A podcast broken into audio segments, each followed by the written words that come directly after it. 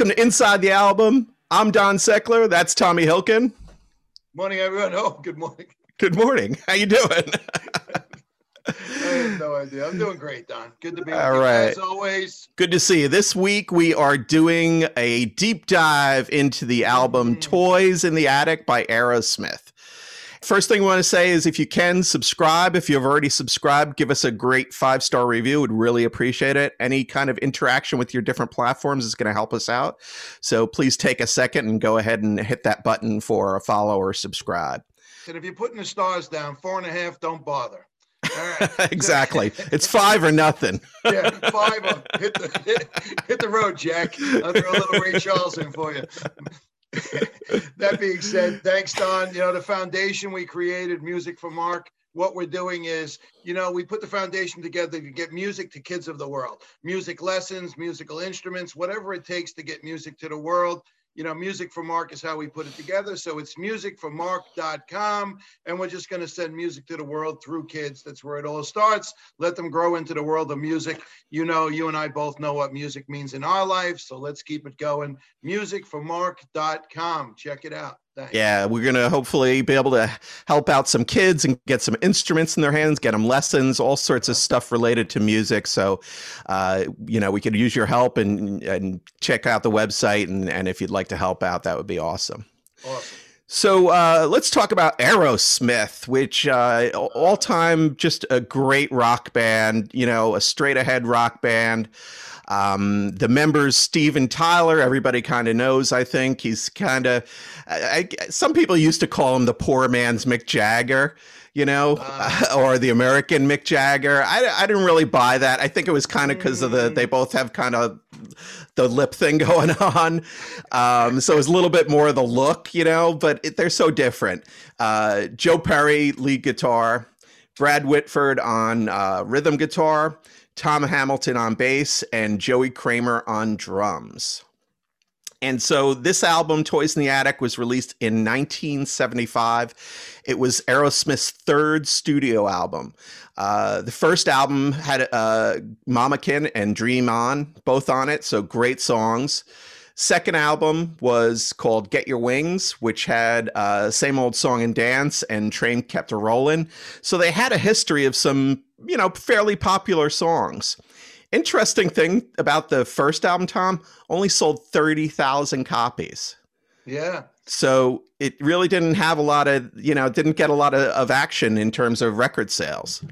You know, back in the day, and we're talking about record sales, one of the main reasons, and we'll talk about it when we get into Toys in the Attic, how things shifted. But, Mhm. you know, they were literally, and, you know, I grew up with this, they were live bands. They got their following by people coming to see them, not so much to hear them. Right. They were a touring band. They stayed on tour. That's what they Right. did. They just toured and toured and toured. Yeah, so they were really uh, they were real road dogs at the beginning, and you know, and and you know, continued to play live uh, for for a long time. Uh, and we'll talk about again. I think that had an impact on th- this. Is another band with the third album really popped and came together, and everything just kind of, you know, really fit. All the pieces, all the puzzle pieces, kind of came together on this one for them. Mm. Um, so that year there was, you know, some action on. There was some rock on the on the tracks. There was Blood on the Tracks by Bob Dylan, great album. Uh, Physical Graffiti by Led Zeppelin. Wish You Were Here, Pink Floyd. So it Mm. was definitely, even though it was 1975, you know, again, a lot of disco dance stuff there that year, and and uh, still the rock was strong. The album ended up selling 8 million copies and made it to number 11 on the uh, Billboard chart in the US. And Rolling Stone included it on its 500 uh, greatest records of all time. When we look at yeah, so you know the, the the numbers are there for this record, and it's it's really something that uh, this album. I think uh, I think it was Steven Tyler said this was the album that they knew they had made it. Like the, he knew in his mind that this was it. Aerosmith was really kind of now a, a real major rock band. Yeah, you know, and it, they were coming into their own. They were getting a little older. You know, they were all like 25, 26. Right. I think at this time, Tyler was 27. So kind of like, you know, they weren't kids anymore. They weren't just doing this for the sake of doing this anymore. They actually came together as a rock band during this album. But there's a lot of stuff we'll touch on that as we go along. Yeah, yeah. So, uh, so where does this album fall for you in terms of like all time albums? Where would you put this one? Personally, Yeah. th- thanks for asking. I, uh, I I love every single thing about this album. The song "Toys in the Attic," the album "Toys in the Attic" is, you know, when you the reason I said wow when they said that this album made the top 500. This has made the Tommy Hilkin top 10. There you Um, go. For real, yeah, it's uh, one of my favorites to play. And every time we do this, I get to listen to it more and more and more. Yeah, it's in my top 10. Everything about this album just, yeah, I, I guess, what could I say? High school years, maybe I was a Mhm. sophomore in high Mhm. school, just where it connected. I love everything Right. about it. And what, what about you? Uh, yeah, I, I wouldn't be top 10 for me, but it would definitely be in like the top 30 or so, I would say. Okay. Um, eh, you know, top 10 for me is is so hard to do because I there's so much stuff I like, you know. Sure. So I, I mean, I would put some older. I would also put some newer albums in top 10, but you know, I mean, that's so personal. So, Oh, yeah. um, yeah. It's funny you say that. The impact it has on me has a lot to do with the time of your life. When you hear it, you know, you said, when did you first hear it? So I was in high school, rocking, you know what I mean? Perfect time. I, I guess I was 16, which is Right. So see, Oh, that's the difference in our ages. I was I was 12 at the oh, time. So, you you know, it, it's it, it and that's probably why it has a little bit less impact for me personally. Yeah. Um, but it's still, you know, Aerosmith is a great rock band, and and just a, this is an amazing album from beginning to end. And, and you know, again, it's another album where we've got, you know, four or five major songs out of their catalog are all on this album. So we'll, you know, we'll dive into the details in a second. When they were out there, you know, like I said before, they only sold thirty thousand copies on their first album Mhm. but the band had this real kind of we'll show you attitude and they were getting out there and they're like you were saying they're on the road and they were upstaging the headliners constantly so they upstaged kiss mott the hoople and black sabbath all during this period while you know while they're out there just rocking their butts off. Mhm. when the first two albums that they recorded they had been uh, you know playing for years in the clubs and stuff so they had a lot of material built up from that. Uh, and we see that a lot with the first album. So the bands are out on the road or playing in clubs and they build up these songs and they work on them and they work on them and they work on them and they perfect them and so with toys in the attic this is the first album where they started from scratch. They had to actually become learn to become recording artists and learn to write songs on a deadline. So okay we're going to go into the studio. Well, now we've got to have some songs. And so that's really where it, it kind of changed them as a band in terms of their focus. And now they really got focused on the songwriting and i think that really kind of shows through. Yeah, they came together as a band, and Tom Hamilton says it, Joe Perry says it. At this album was like a make or break for them because I, I'm going to share this with you. I always felt that they were like the most insecure band on the planet. yeah They were so super talented, yet they always had their foot on their own throat. Tom Hal- Hamilton think, didn't think he was good enough, and Joe Perry never thought he was good enough as a guitarist ever. Huh, that's was crazy. Yeah. yeah just crazy but again he's not like you know well he's a great guitar player he's you know he's kind of a rhythmic lead guitar player you know again he's not a, ha- a clapton a van halen or uh you know even like a santana um you know it's it, yep. it, it's a much more you know his leads are great but they're not the kind of thing that you go oh my god wow that was crazy you know but uh they usually fit really well with the songs and that's super important Yeah, they're they're more like a riff band. Again, Yeah. They have Oh, that yeah. Riff, they have that riff that you never forget. right exactly Yeah. The other thing that helped was the producer Jack Douglas. So this guy, they say, basically became the sixth member of Aerosmith, and he really helped them out a lot when they were putting this stuff together in the studio. When they had all these, the, they didn't have the songs like they did on the first two albums, so it helped to have this kind of you know outside eye coming in and helping them put this stuff together in a way that it was going to make a difference and and be a really really great album. You know, the challenging part for them was they knew how to go out and play.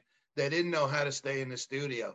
They, they really, this is the first time they committed time to a studio. They said, We're going to come off the road. This was the first album where they said, We're going to come off the road and we're going to go in the studio and we're going to actually produce an album. Right. Yeah, that's a that's a big step for any band where they committed because what's the easiest thing for any band to do is stay on the road and keep playing music. Yeah, exactly. Exactly. Yeah. So uh, they did some interesting things on this when they, they did uh, actually an amp experiment. So what they did was set up they set up 13 amps and mic'd Yeah. them all Yeah. to see if it would sound better than one amp and it just didn't. It's just too much noise, you know. And when you're in the recording process, uh, a lot of people don't understand. It's often not loud, you know. It's it's getting the mics right on the on the amps and getting the right sound, and it's not the like the kind of stuff you you get live where they come out there and it just like you feel the sound. It's not generally it's not like that in the studio for most bands because it overwhelms everything and it just sounds like mud. You end up getting getting no uh, no real clarity in any of the songs. Yeah, as, as we go, we we understand that if you're a follower of Aerosmith, they have a disease of more. They've always Yeah. felt that. That's a good way to put it. With a lot of things, right? Yeah, they've always felt that more was better. Yeah. Literally, with a lot of things, and we'll get into that a little bit too, because it's an interesting concept of where their music was going and why. Yeah. So, um, you know, and so, like I said before, Steven Tyler said that he said, you know, and it, I think Steven Tyler though has a lot of misrememberings of the past because there's a, a- quite a few things that are disputed that he's said, even amongst the band. So, but he's everyone. yeah, right. So, but uh, but at this point, he had said, "Hey, we made it. This is." He finished the record. And he goes, "Wow, this is the one we're going to be remember remembered for long after we're gone." The other thing was that at the as they were recording this there was a lot of friction between joe perry's wife and the rest of the band. So that friction started uh, building up building up building up and led to their breakup in the early 80s so this album in a way it's kind of their initial peak because they did have a lot of success later on in the 80s when they reunited a little bit poppier kind of stuff but but it also was so it was not only the beginning for them the beginning of their real rock careers but it was also kind of the beginning of the end for them which is interesting Well, you know, let's face it, the Toxic Twins, right? Joe, Yeah. Joe Perry and Steven Tyler. You know, when you think about it, the word that comes to mind is they're probably the first guys that had a real bromance.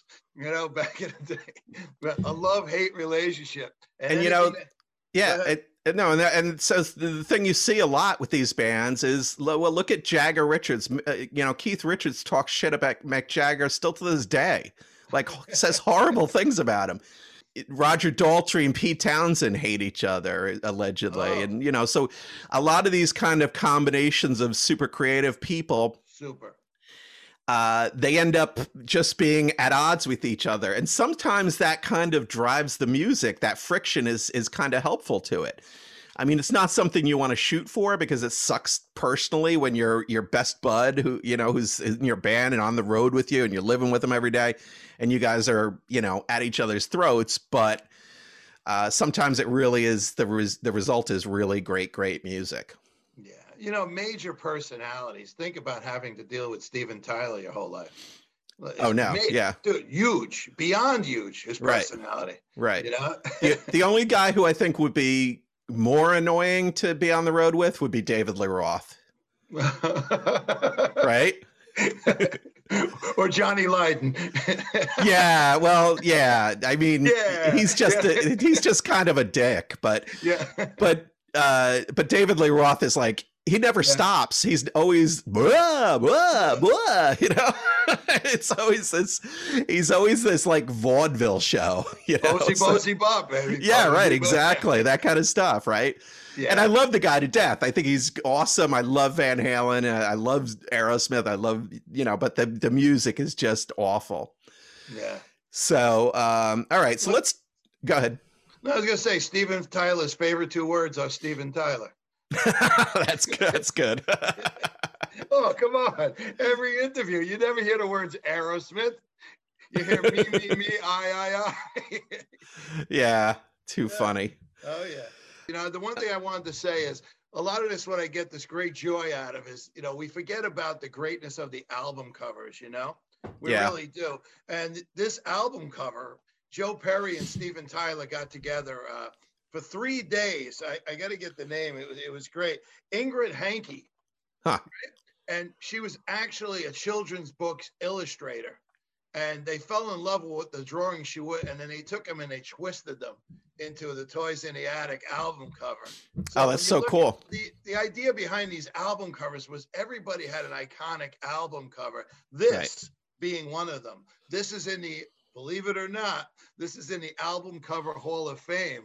I didn't even know one existed. of course they did. Just like someday we'll be in the podcast Hall of Fame, Don Seckler. well, I am a podcaster now. Damn it. Damn it. That's funny. Oh, yeah. All right, so let's dive in. This one, we're going to start off, just do them right here. We'll do them in order. Start off with little toys in the attic.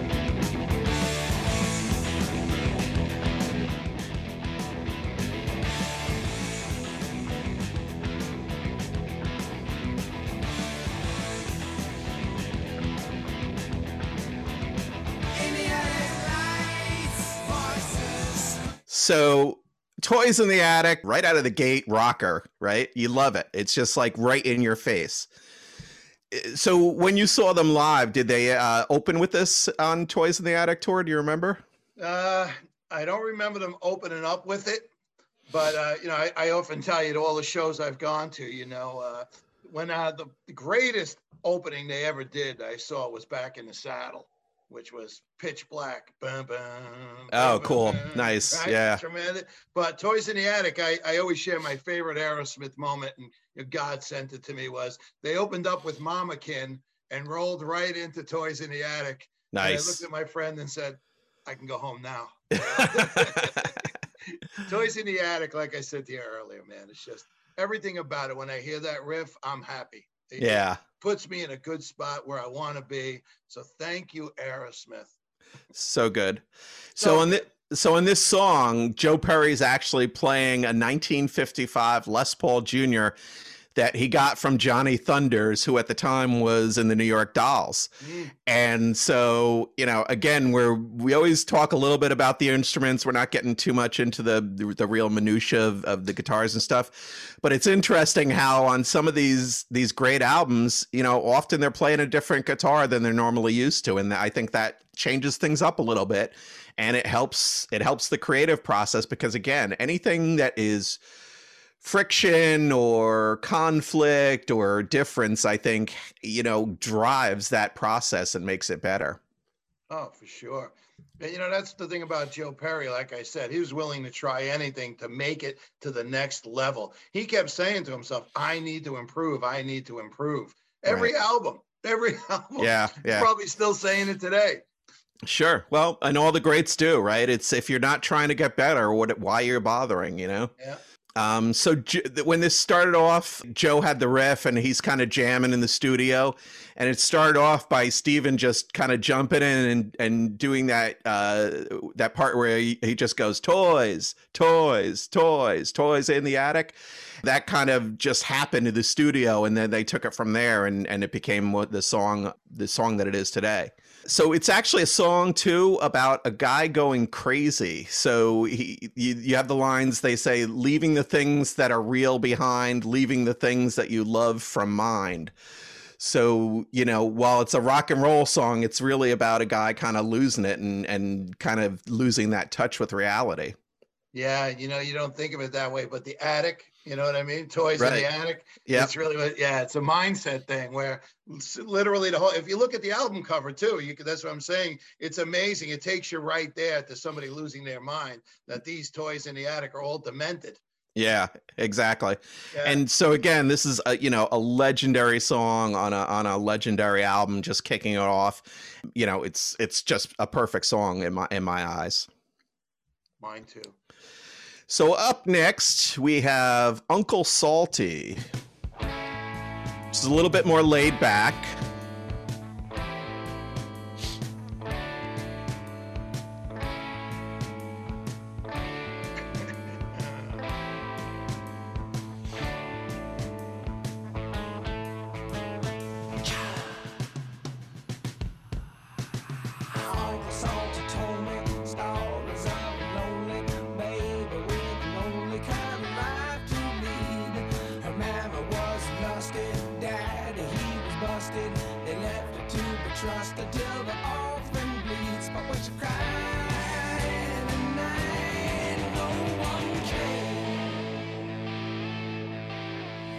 Right? You love that or what?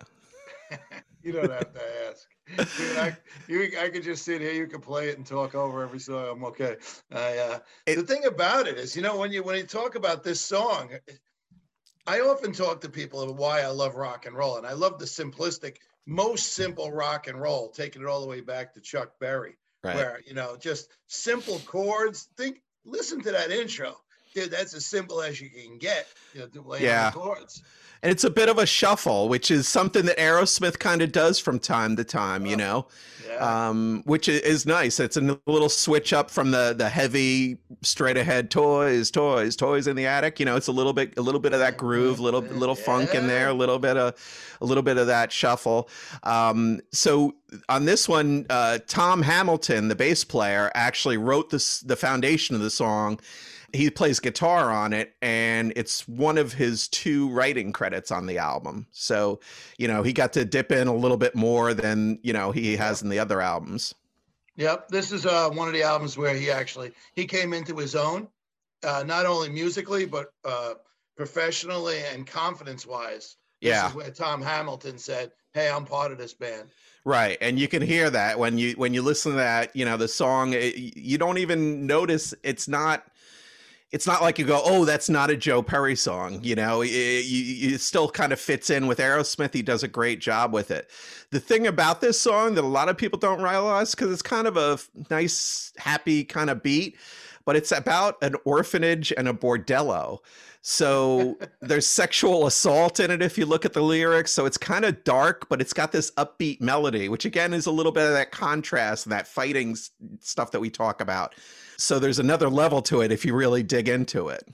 Yeah, you know, and you'd love to be a fly on a wall when they start piecing this stuff together. You know, that's right. the whole thing. What mood were they in? What were they thinking about? What did they see? So you know, if it's about an orphanage and a bordello, And what's the reaction? What's the reaction from the band when Steven Tyler goes, "Here's the lyrics," and they're like, "Wow." Wow.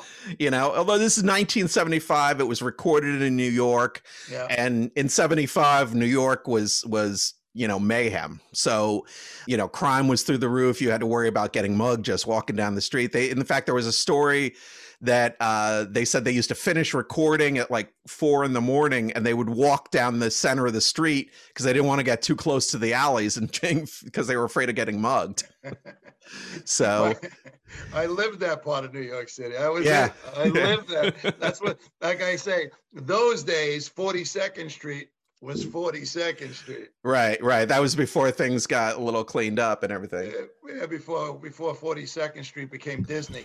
yeah I know both sides of it, my friend. both sides right Oh yeah. So uh, the next song up is Adam's Apple.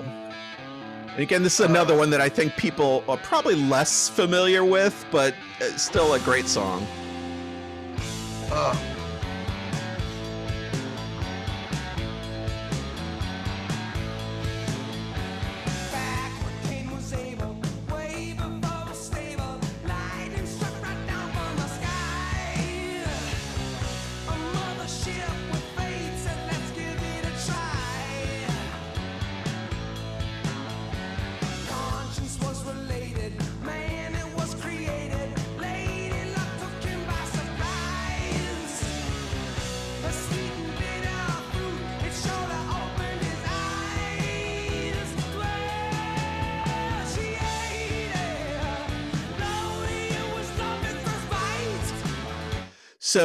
Interesting thing about this, that line "Love at First Bite," that's what Tyler wanted to name the record, Mhm.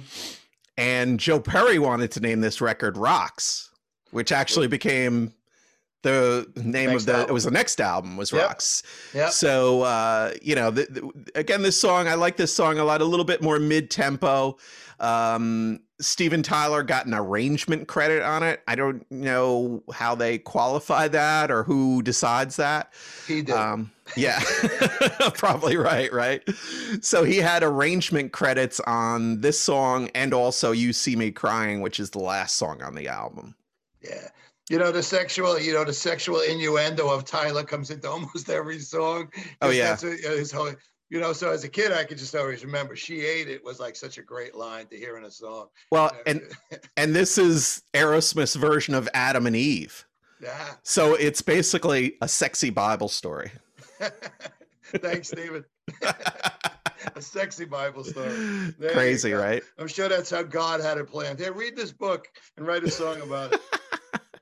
So but uh, again a, another great uh, another good song you know not Ah. legendary type song but another uh, you know very consistent kind of mid-tempo song. But the next song is kind of the for me it's the all-time great aerosmith song. And everybody knows this drum beat right? And this riff i mean does it get any better than this?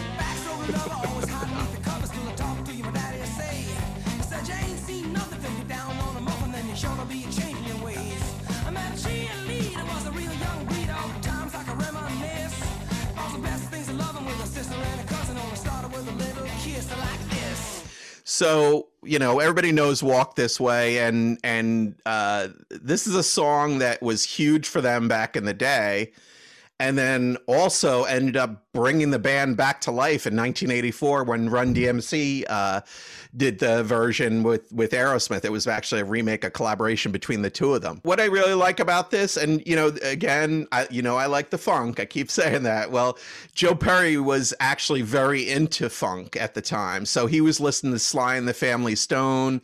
Uh, and also this band called the Meters from I think they were from New Orleans. And so he got inspired by listening to this meter song called uh, Pocky Away and thought maybe it's time to kind of add something of our own in this groove, you know? So they want, he was thinking, okay, I'm going to try and get something a little funky. So he was writing the riff and the chords, and uh, when they were in Hawaii before a show, and some of the other guys heard it, they kind of found their parts, and then it kind of grew from there. Joe had played in R&B bands in the past, so that was kind of that groove and that funk and that kind of, you know, that that real rhythm was kind of built baked into his into his uh being, you know, and that was part of his uh his magic as a guitar player. Oh yeah, you know, you know, we talk. We're going to talk about the guitar players, and we'll talk a little bit later on about Brad Whitford and him playing together. You know, there, there's magic there. Yeah, definitely. And they're another duo that, you know, where they just sing so well together. Uh, and that makes all the world a difference when the guitar players are really kind of in sync and kind of kind of play off each other like that. I've never seen two guys riff together better than Brad Whitford and Joe Perry. And I know we might be taking it off on a thing, but you know, Brad Whitford could easily be the lead guitarist of Aerosmith. Yeah, I don't. Yeah, I think he could. Yeah, and you know, because Aerosmith, it's it's a blues based band, so the lead parts are not they're not super complicated. You know, the blues leads are generally the the easiest to play. Although you know, it, you can definitely tell the skill between a really good player and, and somebody who's an average player. The interesting thing about this song is that Steven Tyler claimed that he came up with the drum beat at a, at that sound check in Hawaii. So he that. said he jumped behind the kit before Joey Kramer came on stage. Joey Kramer in 2019 said Steven is full of shit.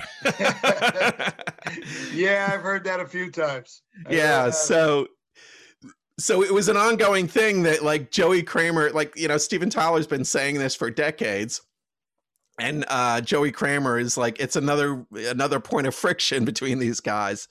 Uh, he just says you know Steven's claiming and it, it wasn't real, and and you know when when they ask other people around the band, they're very kind of politically correct. They don't want to give an answer, you know. So they say, well, like Brad Whitford said that um, you know the jury's still out he said but he said you have to take into consideration that that steve would probably take credit for everything that's on an aerosmith record everything, everything.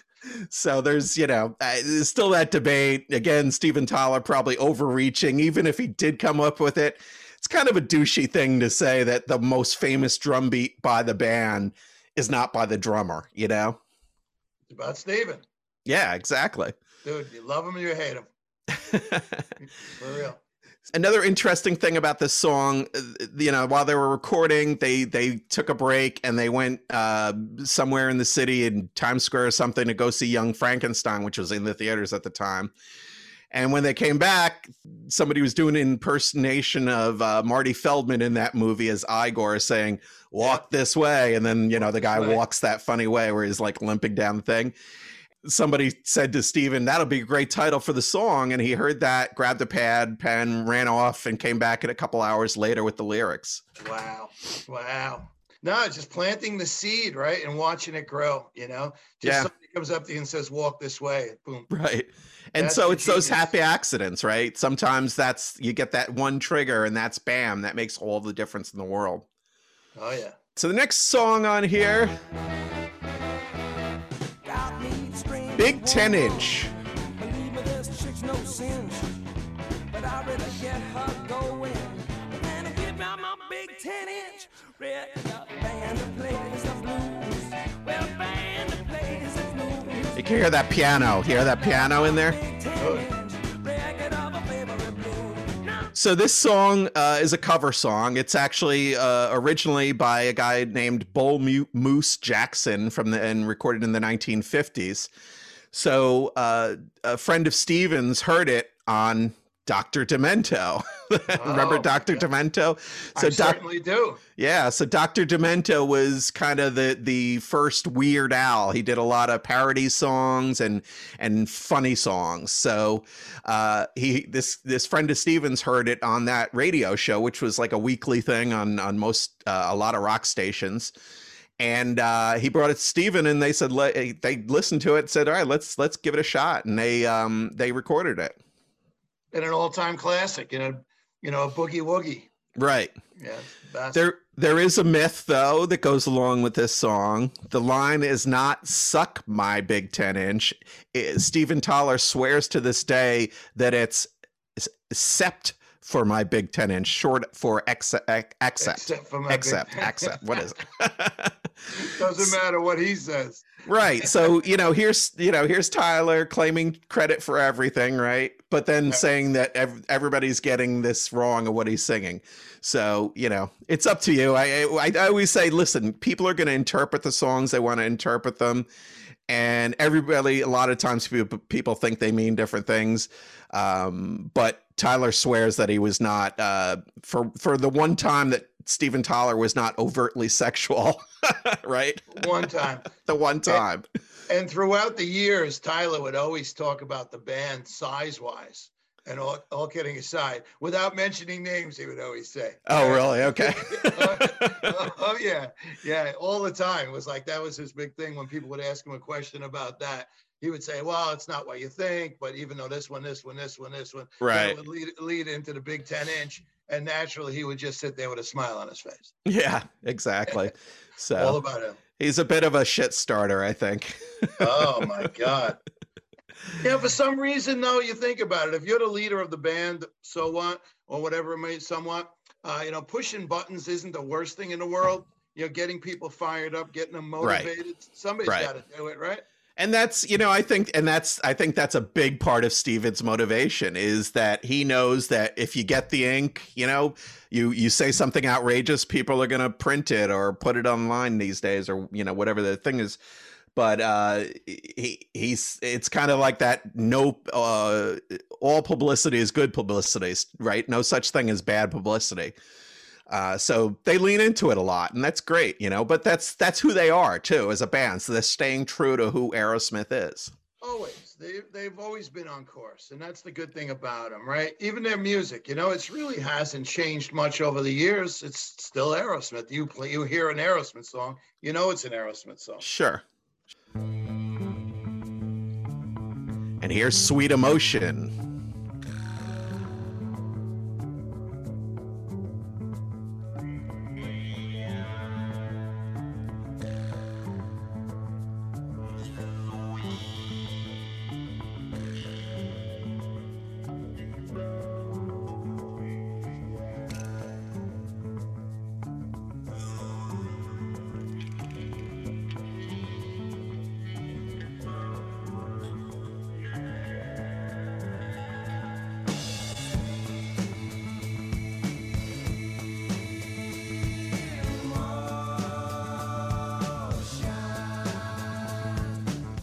So to me, this song, I, I love that that bass riff at the beginning, and it's something that Tom Hamilton came up with like all the way back in high school.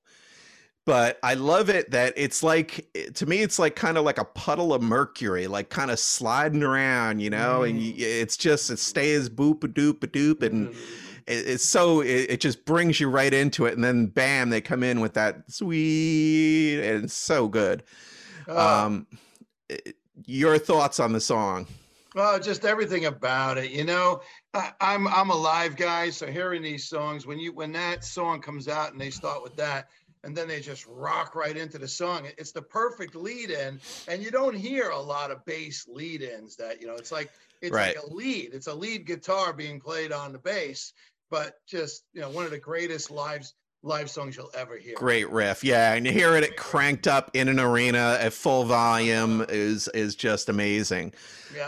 Um, so interesting fact about this. So there's also that kind of maraca sound that you hear. That that's Yeah. actually Steven Tyler with a sugar packet. Oh. So they didn't have a maraca, and he saw a sugar packet laying on the console, and he's like, just you know, right up in front of the microphone, just shaking it. Uh, crazy, right? That that's an instrument. yeah. Oh, think about it. And uh, the lyrics for this song kind of go back to what we were talking about at the beginning about the, um, you know, the the album kind of being the beginning of the end because of the stress with uh, with Joe Perry's girlfriend, who later became his wife. Well, Steven wrote these lyrics about her, so it's like I mean, it's not even it's not even a secret or hidden. It's right in your face, like screw you. there you go. And the reason that he did it was that he thought that she was kind of pulling Joe away from the band. And later on, you know, now as he looks back, he admits that he was angry and jealous about it. And so that explains, you know, you talk about things that nobody cares, you're wearing out things that nobody wears, calling my name, but I got to make clear, I can't tell you, honey, where I'll be in a year. So it's basically like, you're not part of this you know, back the fuck off and uh, let us be. Kind of, you know, that's kind of the attitude I get from that. You will not be our Yoko. No. And again, it's it's another, you know, it's another cause of friction. Like you said, yeah, it's like a Yoko thing where, you know, she sits on an amp, George gets pissed off or Paul gets pissed off, I forget who it was. a- Mhm. And it just it it stews and the the poor guy, you know, Joe Perry, who's he going to pick? you know? have, you have to understand that who's he going to pick is right, but you got Yeah. what? Believe me, it's not an easy decision because no matter what you think, you are married. When you're a band, you better be married. You better be Right. connected. And what do we say about marriage? You're connected emotionally, right? Yeah. Every day you, you wake up every day wondering what the band's doing, just like you wake up every day wondering what your girlfriend's doing. right. That's the, that's the psyche of being a great band. Well, and especially like these guys, they were a hardcore road band at this point. They were out there probably on a bus, uh, you know, doing shows and and living with each other all day, every day. Yeah. And so the band, it was even they were even closer to the band than they were to their girlfriends and wives because they, you know, most a lot of the time they probably weren't there.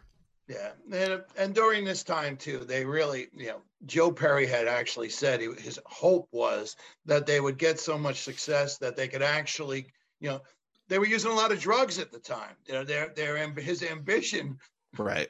but his ambition was to get more. Like I said earlier, Right. You know, they were a challenged band when it came to being toxic.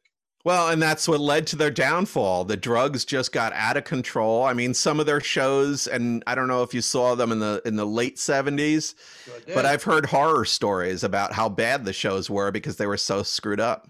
dude terrible i uh Yeah. i was at a- i was at a show like 78 just came out with rocks somewhere in that ballpark and uh yeah all tyler did the whole show was spit on stage Uh, right. and it was just like i'm like what the hell's going on they were a disaster Yeah, everything about them yeah. So I didn't see them, and I didn't get to see them until they came back in the '80s, and they were Yeah. then all cleaned up, and it was Yeah. actually pretty good. You know, they had their shit together, and they were playing well. They were tight, but it's awful. And I've seen bands like that, you know, where the people are just so screwed up that they really just can't even perform, and it's so sad because it's such a waste.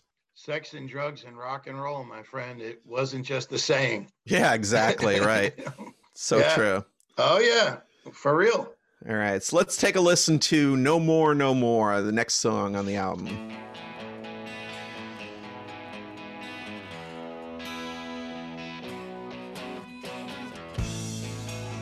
And so while this has that picking part, it's still got that Aerosmith riff. Da-na-na-na, Right? Uh, everything about it.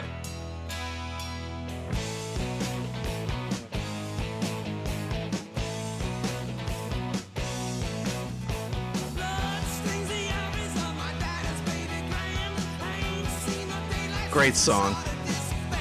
Great song. So yeah, so a totally different opening for them with that little picking piece, but then back right back to that Aerosmith riff. Interesting song about it's it's a road song, so it's about ho- being in hotels, being on the road, and and the women involved, and you know the groupies and all that kind of stuff.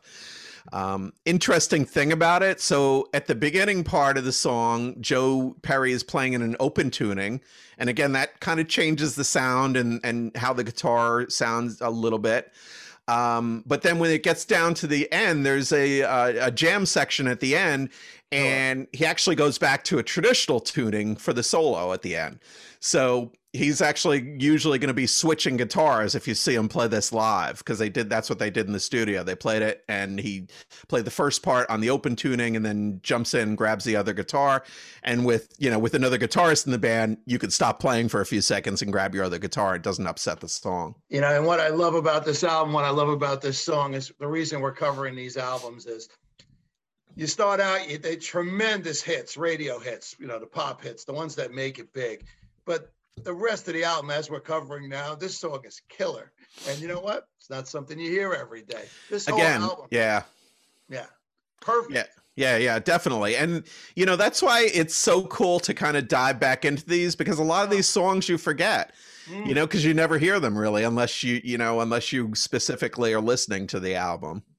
so good. This song's just tremendous. Yeah. Uh, so the next one up is Round and Round.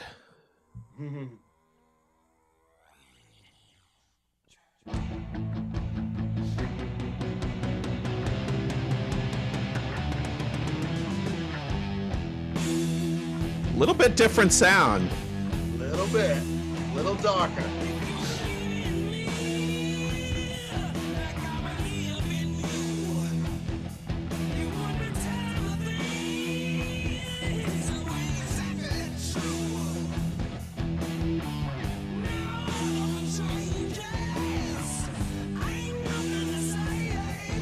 So yeah, like you said, this one's a lot darker, and this one is actually written by uh, Tyler and Brad Whitford, and Whitford actually plays lead guitar on this one.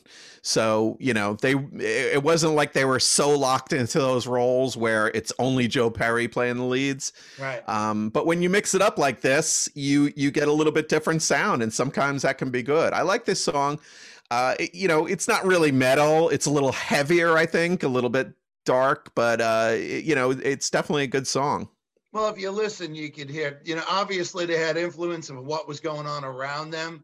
You know, it's a little bit of a little taste of Zeppelin, a little taste of Sabbath. Yes. I'm not saying that heavy, but Right. a taste like they- in their mind, they might have been saying, Hey, these are the guys that are making it right now and killing it right now. We Yeah. want to be one. You know, I was Tyler's dream to be one of them, you know, be a rock star. Well, yeah, and you know, like I said before, they were trying to. They want, especially when they were live, they wanted to blow those guys off the stage when they were opening for them. So they loved them as you know, they loved their music. They said that, but they still wanted to kick their butts on stage. You know, so I think a bit of that that. probably plays into the song. Oh, I love that. Everything about it. You know, they were they were highly competitive amongst themselves and amongst other bands, which is fine. You know, if, Oh, if yeah. that's what's going if that's what's going to drive this great music, do it. It's the motivation, you know, and if you have that motivation, it, it really helps. You know, I, I recently watched uh an interview with Clapton, and this might have a lot to do with. Remember, I was saying that they they they grew in confidence on this album, but you know, a lot of people are, you know, they're uh, they're egomaniacs with an inferiority complex. That's good. Right. Yeah. Well, that's what Clapton said about himself. He loved it and hated it at the same time. And Yeah. I got a feeling these guys were the same kind of way. That they were egomaniacs with an inferiority complex, never felt they could live up to being this rock star status. Yeah, yeah. They achieved. Oh yeah, yeah, totally did it. Yeah. So the last song on the album uh, is "You See Me Crying," and this one is a little bit different than the rest of the record. A little bit more of a ballad. They actually had a full string orchestra, and you can hear that here. It's just gorgeous, right? Uh,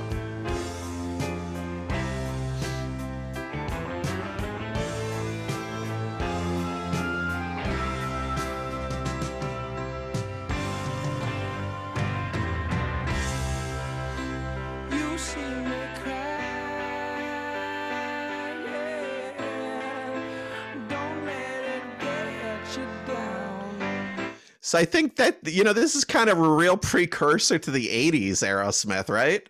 you, you just, uh, hey, you stepped. Did I take the line. words? Did I take the words out of your mouth? as, as I'm listening to it, I'm saying, wow, interesting, right? We're not thinking about that in 1975, but this And- is where they evolved to. This, Yeah. than- yeah. and that wasn't them in in 75 really right aerosmith became that ballad band in the 80s with with all those uh, mtv songs yeah, but- well, this was a bit different at the time hair bands and ballads. yeah That's why I erased the 80s out of my life. God. Well, actually, a few See things ya. erased the 80s out of my life. some by choice, some by not. so the interesting thing about this song is that uh it, it- it's Steven Do- Steven Tyler's daughter Liv, who's Mhm. Liv Tyler, the actress. It's Yeah. her favorite Aerosmith song. Um, but they never were playing it live because it's super hard for Steven to sing it. Yeah. Uh, so they did play it live once, but it was because Liv asked Steven to play it for her. Ah, that's nice. So that's on, Dad. sweet. Yeah. So, you know, that's good. So in all this, he was, you know, I guess, eh, I mean, I don't know how he was as a dad when she was growing up, but, you know, they still have a really good relationship. So that seems really good. I think once he cleaned up, he caught up. Yeah. Okay. you know? That Yeah. makes sense. Oh, yeah. To most Yeah. of us. and uh, interest another cool story about this song. So uh, Steven Tyler and Joe Perry were at a DJ's apartment in 1984, and the DJ put this song on. And Steven Tyler goes to Joe Perry, Wow, this is a great song. We should cover that. And Perry looks at Steven and says, What the fuck are you talking about? That's us. That's us. and Tyler goes, Where was I? And Joe's like, You were in the booth singing. wow. That, that's got to tell you something, right? yeah so again i think that kind of comes back to yeah this was when these guys are really starting to get in heavy into uh probably mostly drugs you know they're always i think drinkers but i think this is when their their addiction issues really started to grab hold of them the both the two of those guys Oh, yeah. You know, how to cut an album in a blackout. That's yeah right so that's a great song. it is a good song and you know what this Oh. is this is again a great great album i just love it to death any last words about toys in the attic Well, you, you know, it's one of my favorites. It means the world to me. I mean that I can put this on any day and change my state of mind. So if That's I awesome. ever had, the, yeah, if I ever had the chance to thank them, what this means to me, this album always has. But I always say to our listeners, the reason we're doing this is get the album, get the Yeah. album, play it. You'll Right. understand. You'll understand why these albums are falling into place. So Dive in and- Sabbath. Yeah, and dive in and learn more than just uh, you know "Sweet Emotion" and and um, you know the the other popular songs on the album. There's Can so I- much more to it. can I can I tell you something? The glory of what we you, you got to realize, and in our day of playing albums, right? It was, you know, the reason we listened to a whole album side was you didn't want to get up and change the album no matter what. So we got to hear it all because it was an album. Right, right, at the beginning, exactly. Plays through, right? You, you, unless you one day you're up playing DJ, but you know, I used to stack my albums, let them play, and just play Yeah. an album side, flip them over, and play the other sides. And you didn't you didn't go over to the turntable and skip a bad song. You just Oh. said, oh, "It's not worth the effort," so you listened to it, right? you, you, you listened you listened to the album and that was the greatest part about it no matter no matter where you were hanging out whatever it was you listened to the whole album now everybody's caught up and you can listen to a song at a time and i get it nothing wrong with that. But man, when you can take a dive like we're talking inside the album and really get to hear the whole album, because you got to remember, putting out an album was a challenging thing. You know, what the pressure these record companies were putting on these guys of what they had to do. Get in the studio. We need you to get an album out, right? Yeah, Then when you're done with the album, we need you to go on tour, you know, and, and to sell more album albums. to push the album. Yeah. The money, the money, believe it or not, was you know out there touring, pushing the albums. It was a crazy lifestyle, man. And that's the thing that's so different today is now albums are not driving the finances for bands. It's it's road time. So, you know, bands still release, you know, bands that are out there that are active are still releasing music on a regular basis, but they're much more profitable when they when they tour now than from the records. Yeah. So that the industry has definitely changed a lot. So, um, you know, understanding how important albums were back in the Oh. 60s, 70s, and, and 80s, um, you know, that that's that this helps you understand that a little bit more, I think. yeah. Yeah, it just makes me smile. I just always Cool. remember everybody going out to support the album. Every band had to go out and support their album. Yep. Man, oh man, if that's a lot of work, you don't hear that anymore. Go out and support your album. No, I'm an influencer. I'm an influencer. I'm a podcaster, damn it. Damn it. Treat Look me as me. such. Look at me. Pal Sharon Green. There you go. hey, there, one for Sharon. There you go. A shout out. Shout out.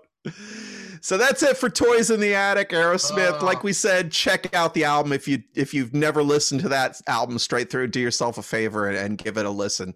Um, next up, Tommy, we got an all-time great album. This this next album for me is definitely top ten all time, and it's Ah, Abbey Road by the Beatles. ah, there So- we go. Look at you. I'm ready. To, tune in next week and we're going to do Abbey Road by the Beatles.